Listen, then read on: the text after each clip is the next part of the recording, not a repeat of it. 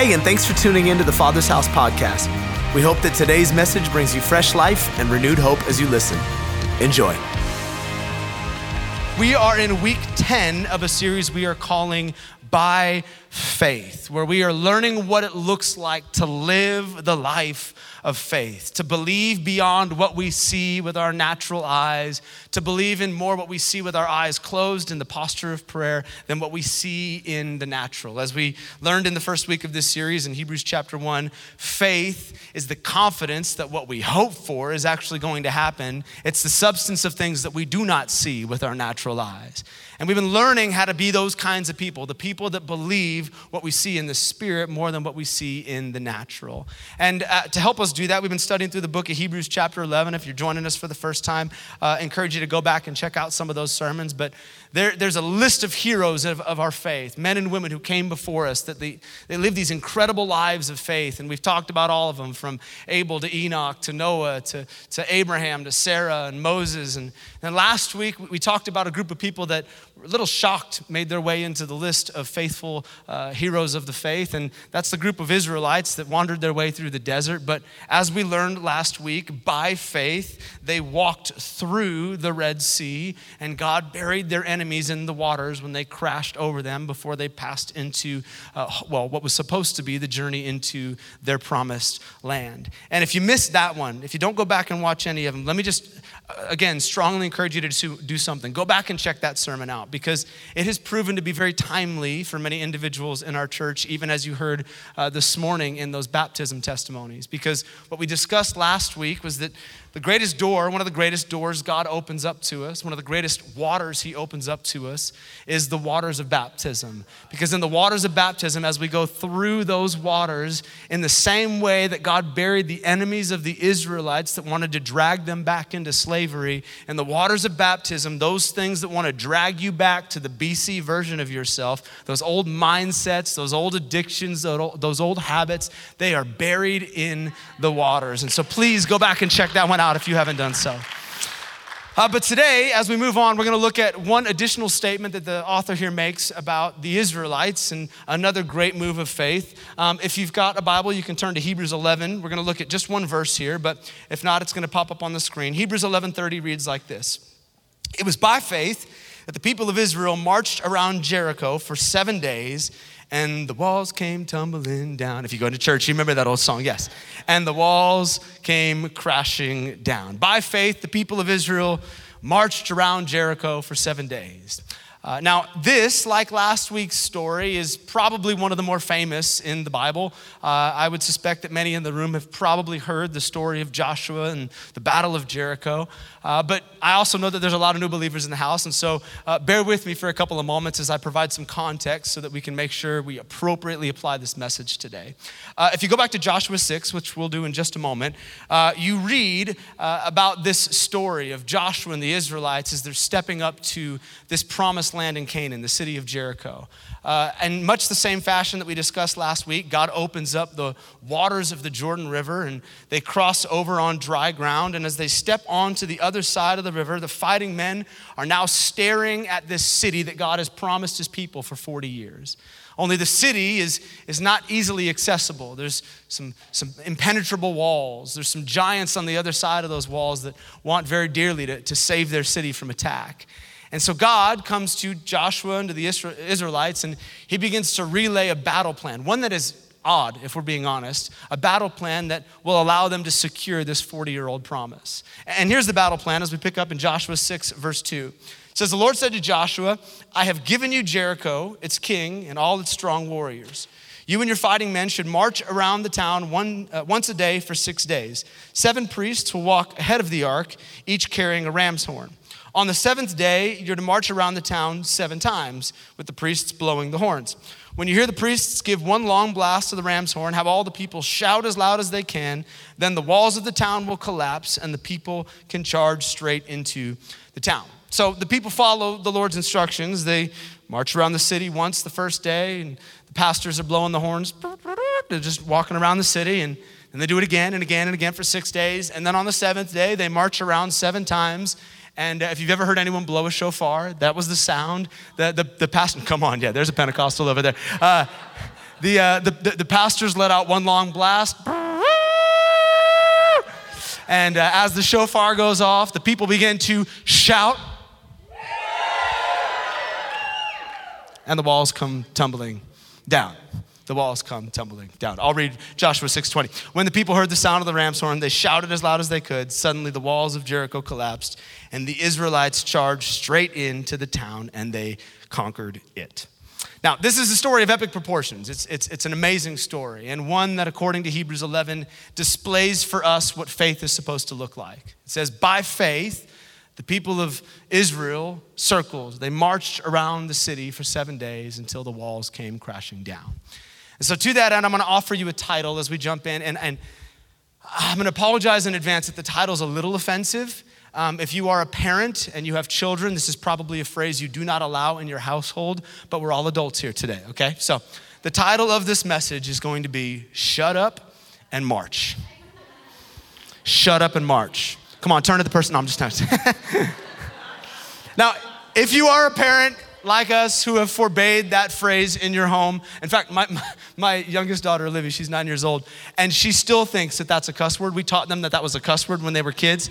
And so if she hears anybody say that, she immediately demands that you pay her a quarter for, the, for using that cuss word. So if, if Livy comes up to anybody in this room and she's like, my dad's the cusser, he uses the S word, I just need you to know it's that one. I just need to give that disclaimer and not the other one, okay? So if, if you are offended by that title, I offer you an alternative. You can call this one, uh, uh what did I say? I don't remember. Stop talking, keep walking. There you go. I prefer the former personally. Shut up and march. Okay.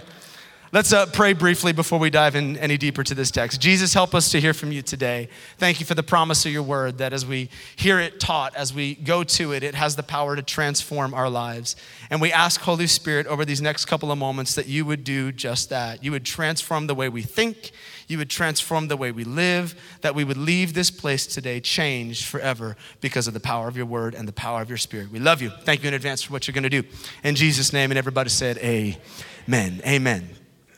So, if you start thinking about the idea of walking in circles, traveling in circles, that's generally not something advisable. It's not something that we would consider a sign of success. If somebody is traveling in circles, chances are they are frustrated, lost, otherwise delayed. They're not making progress, at least by the way that we would assume people would make progress. Uh, for example, if you were to have to circle a block to find parking in San Francisco, something familiar to many of us, uh, if you would go to the uh, Golden Gate Park on a Saturday, or you go to uh, West Portal on Sunday after church to get lunch, and you can't find any parking spots, and so you just got to keep circling around the block to find a parking spot only to find as you turn around the corner that one opens up and then somebody that has not been waiting as long as you slips into that parking spot and you start cussing under your breath, you know, shut up, shut up, shut up, you know, yeah, under your breath. And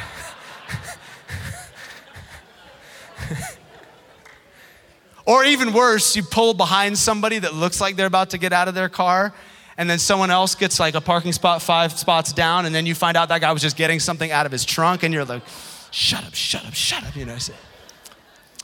That's not generally a sign that you're winning, you know? You're not like, this is great. I really feel productive right now. Or have you ever been in a plane and the, the, the landing pad or the runway is clogged up, and so the plane has to circle around the airport in the air for 30 minutes before they land? Chances are you're not celebrating that circling. Or if you are the friend picking up that individual from the airport and you are circling around the arrivals gate over and over and over again, and you know you can't park because it's expensive to park, and your cheap friend didn't want to get an Uber from the airport, which is why they called you to come pick them up, they ain't gonna pay you back if you park, and so you just keep circling around the airport. Come on, shout out to all the airport picker uppers, all right? Y'all are the real ones in the house today. Do you ever want to gauge like the quality of a friendship? Ask them to help you move, ask them to pick you up from the airport. If they say no, just dump them and move on to somebody that's a little more valuable, all right? Yeah, yeah, circling is not generally something that we would associate with success. It's not a sign of progress. Yet, according to the story we read this morning, according to Hebrews 11, I think we need to reconsider the value of circling because apparently the ability to circle is a sign of great faith. by faith, the Israelites circled. Uh, in fact, the author, Mark Batterson, of what I would consider one of the greatest books on prayer, The Circle Maker, he writes it like this I believe that every blessing, breakthrough, miracle, and dream has a genealogy. And if you trace it all the way back to its origin, you will find a circle. You'll find a circle. So, so let's reconsider the circle for just a moment. God comes to the Israelites and, and he begins to lay out this battle plan.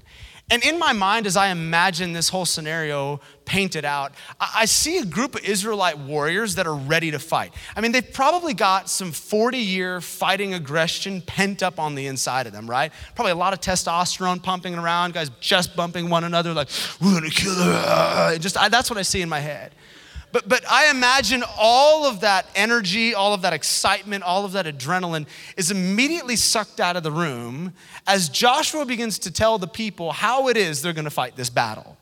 They were ready to go for it, swords in hand, ready to fight. And Joshua's like, All right, you guys ready? Here's what we're gonna do. Yeah, let's go. All right, here's what I want you to stretch, okay? I want you to just get a little stretch going on, you know, a little, a little namaste, get your calves all worked out, because we're gonna go on a walk. I'm sorry, what? Yeah, yeah, yeah. We're going to walk around the city and we're going to do it one time every day for six days. There's someone's going to blow the trumpet. And, and, and then, oh, the, the seventh day, it gets better. Make sure your Fitbit's charged. You're going to want to get the steps in on this one. We're going to go around it seven times, all right? It's going to be amazing. And then after the seventh time, the walls are going to fall down and we're going to go in and we're going to take the city. Come on, Jews on three. Jews. Wait, what?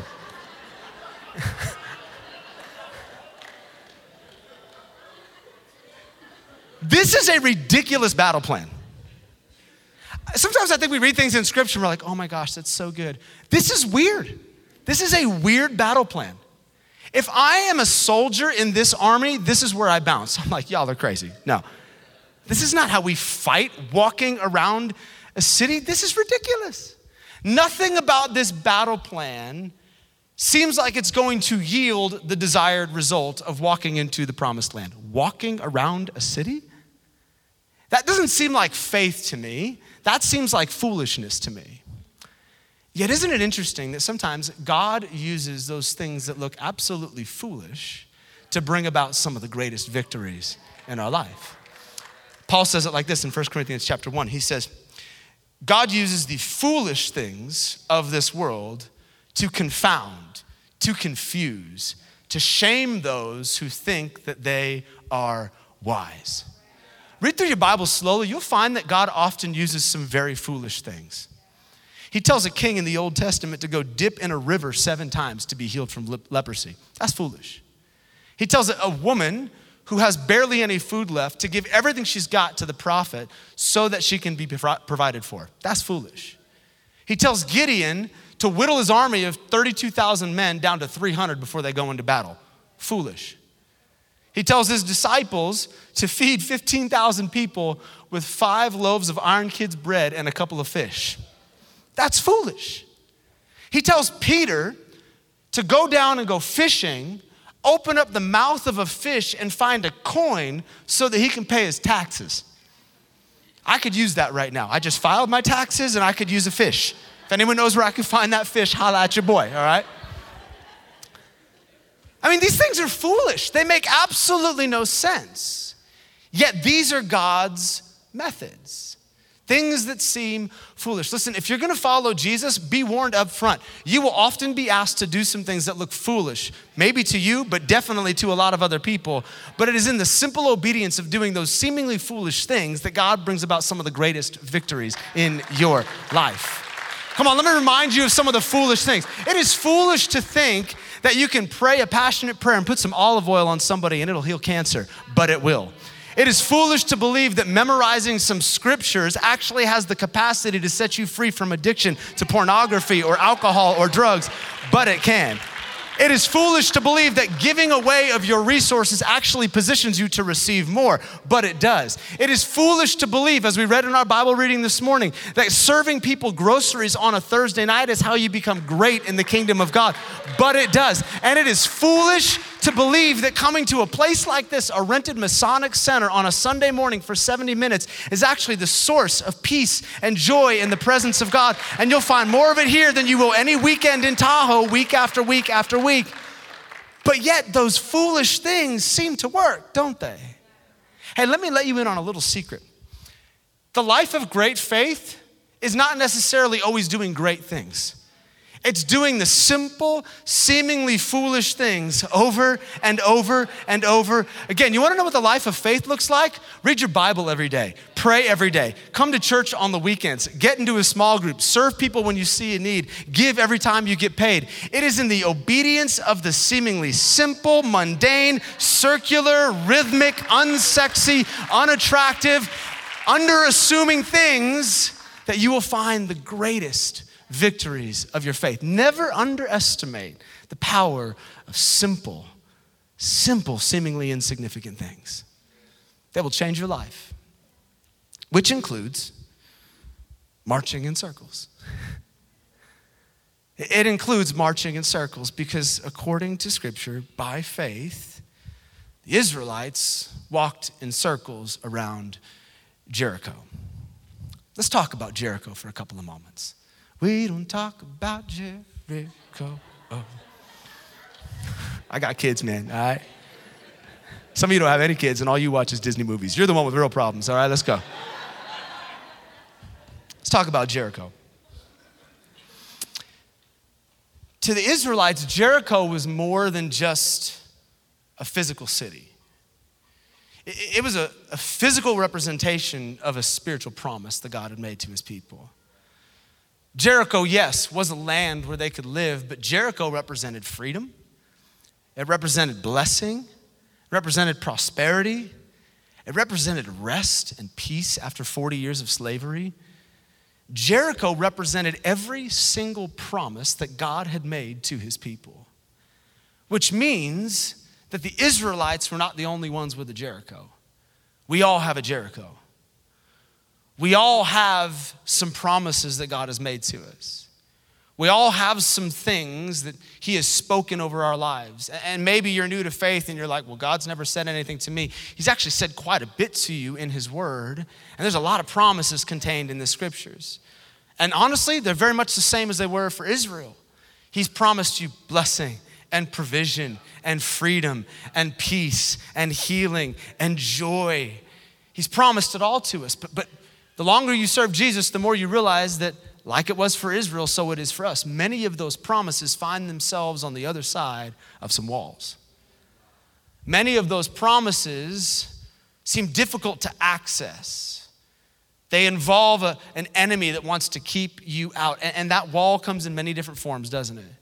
It comes in irreconcilable differences, it comes in diagnosis, it comes in lack, it comes in unemployment, you can paint it whatever color you want to paint it. We all have some walls that we're facing. But God's method for destroying walls remains the same. Might be foolish, but it remains the same. How does a believer see the walls fall so they can access the promises? Simple. You march in circles. You march in circles. And just so that we're not being cryptic about this, this is a posture of prayer. This is what it looks like to be a person of faith to pray and keep praying, to knock, to seek, to ask, to believe, to refuse to quit until such a time that God says every single one of those walls are going to fall so you can access what He's promised to you. It's to pray in circles. So, so, so, to that end, let me ask you a very simple question, as I do every week. Let me ask this of you what do you need to circle? What do you need to circle? What's your Jericho? What's the promise that lies on the other side of an impenetrable wall? I know some in the room right now, you have children that are far away from Jesus. That is an invitation to circle. I know some have marriages that are falling apart. That is an invitation to circle. I know some that have been waiting for a job for a year. That's an invitation to circle. Yes, do the practical things, put the applications in, get on LinkedIn, put a picture of yourself that's a little more recent than the one you've got up there. But are you circling? What do you need to circle?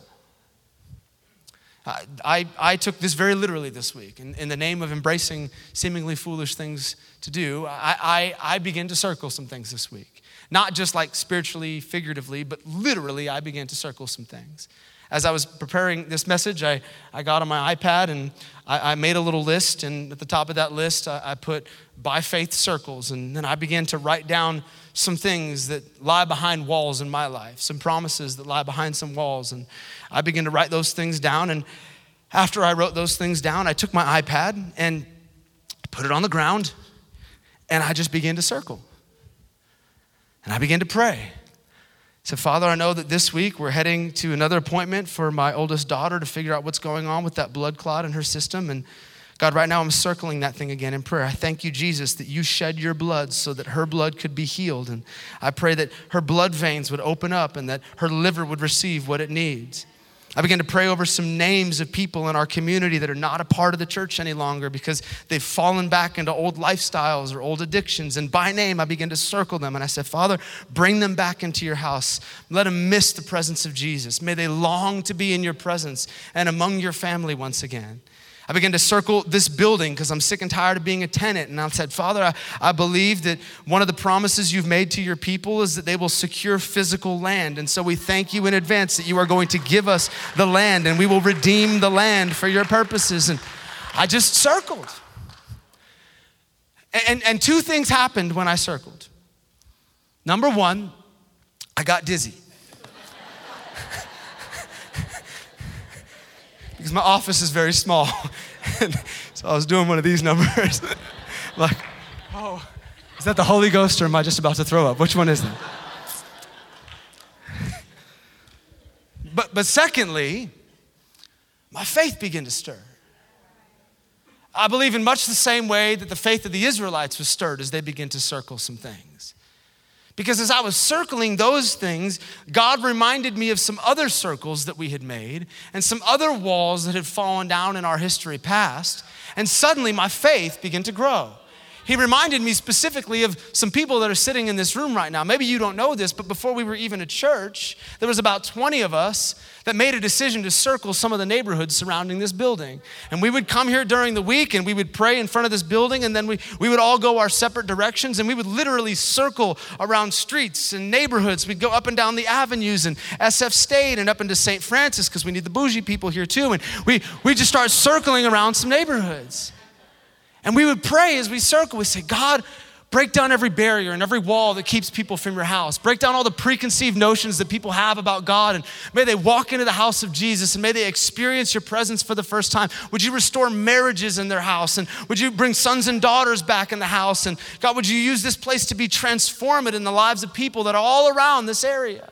And I will never forget the first Sunday where somebody walked up to me and introduced themselves and they told me where they lived, and it was a street that I had walked around and I had prayed for. And I thought, that's an answer to a circled prayer. I will never forget the Discover class that I sat in when a young lady came up to me and she said, You walked onto SF State and you handed me an invitation to come to church. And it took me two years to get here. But here I am two years later because someone showed up on my campus and they invited me into the house of God. These are circles. And as I prayed in circles around my iPad, God reminded me I did it once before, and if I did it before, I will do it again. I am faithful to answer the prayers of those I will circle. So, so, what do you need to circle? What do you need to march around? And as you consider that, let me offer some advice advice from Uncle Tim. Advice that's consistent with the title of our sermon today. As you're circling, don't talk too much. That might be good life advice for some people, but don't talk too much. As our sermon title suggests, shut up and march. Stop talking, just keep walking. Look at this advice that Joshua gives to the people of Israel as he commissions them to march around the city. Look what he says in Joshua 6:10.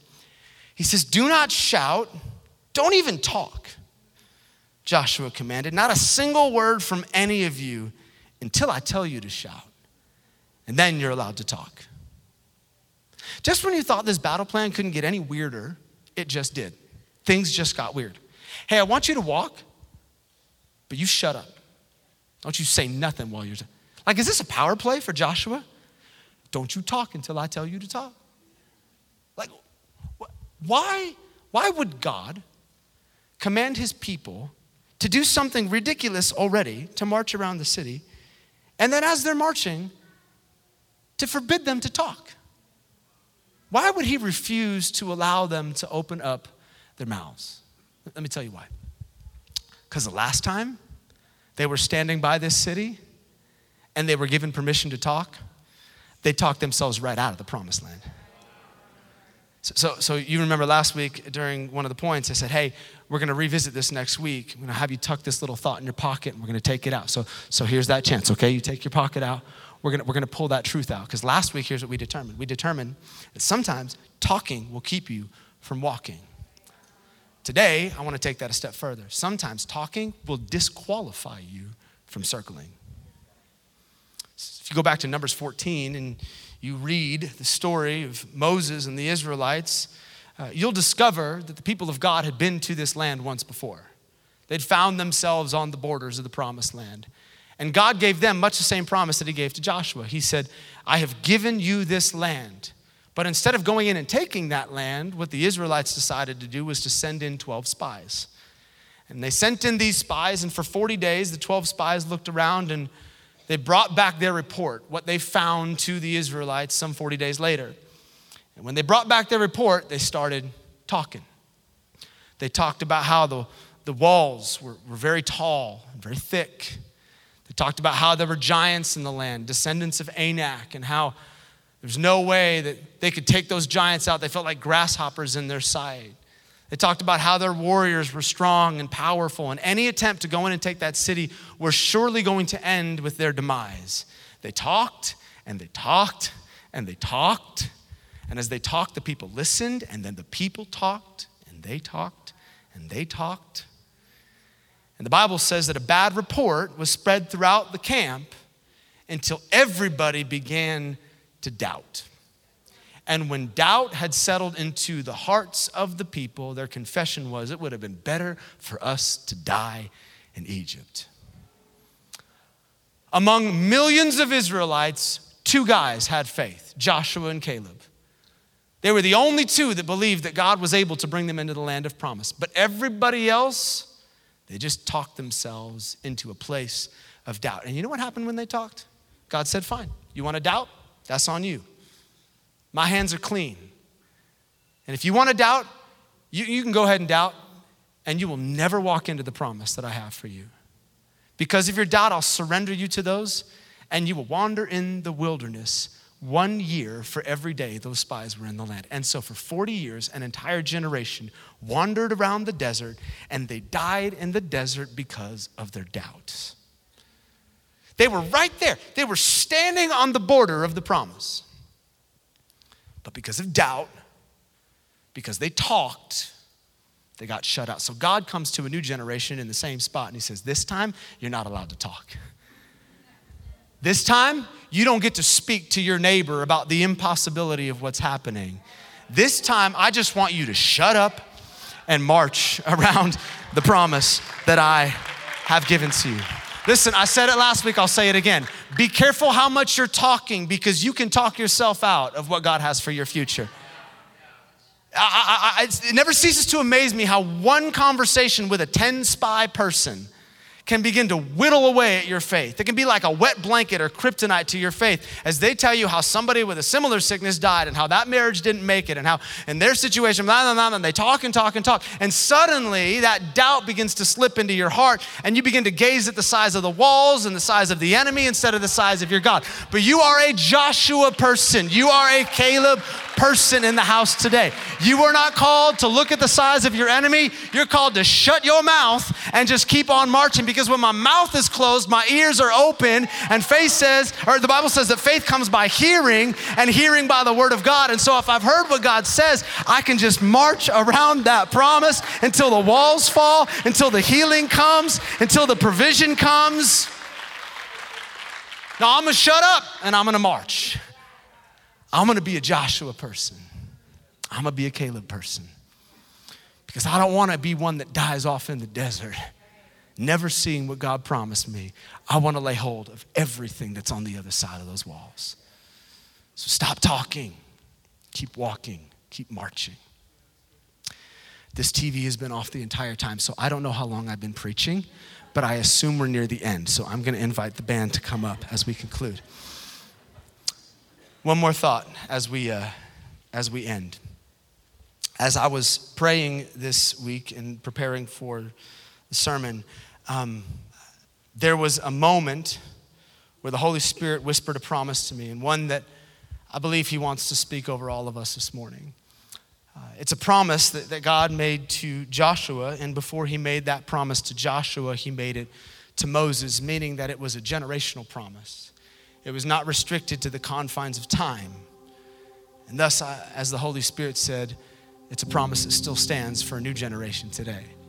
And, here was the promise as Joshua was listening for the command of God to step into this land. He said this the word of the Lord to Joshua, Joshua 1 3. Wherever you set your foot, you will be on land that I have given to you. Translation Wherever you are faithful to circle, God will be faithful to deliver it to you. Mark Batterson, to quote him once again, he says this We have not because we circle not. We have not because we haven't been faithfully committed to pray those circles. What do you need to circle today? I know that there's probably some who've prayed for some things that you haven't seen answers to yet. There's things that you've been believing for that haven't quite happened yet. The invitation of the Holy Spirit is keep setting your foot one in front of the other, keep marching, keep walking. Do not grow weary in your marching. Don't grow weary in your prayers. Don't be the person that, that prayed once and it didn't happen and you're like, it doesn't work. person who gave one time and the door didn't open, you're like, this tithing thing's a joke. Eh, be faithful.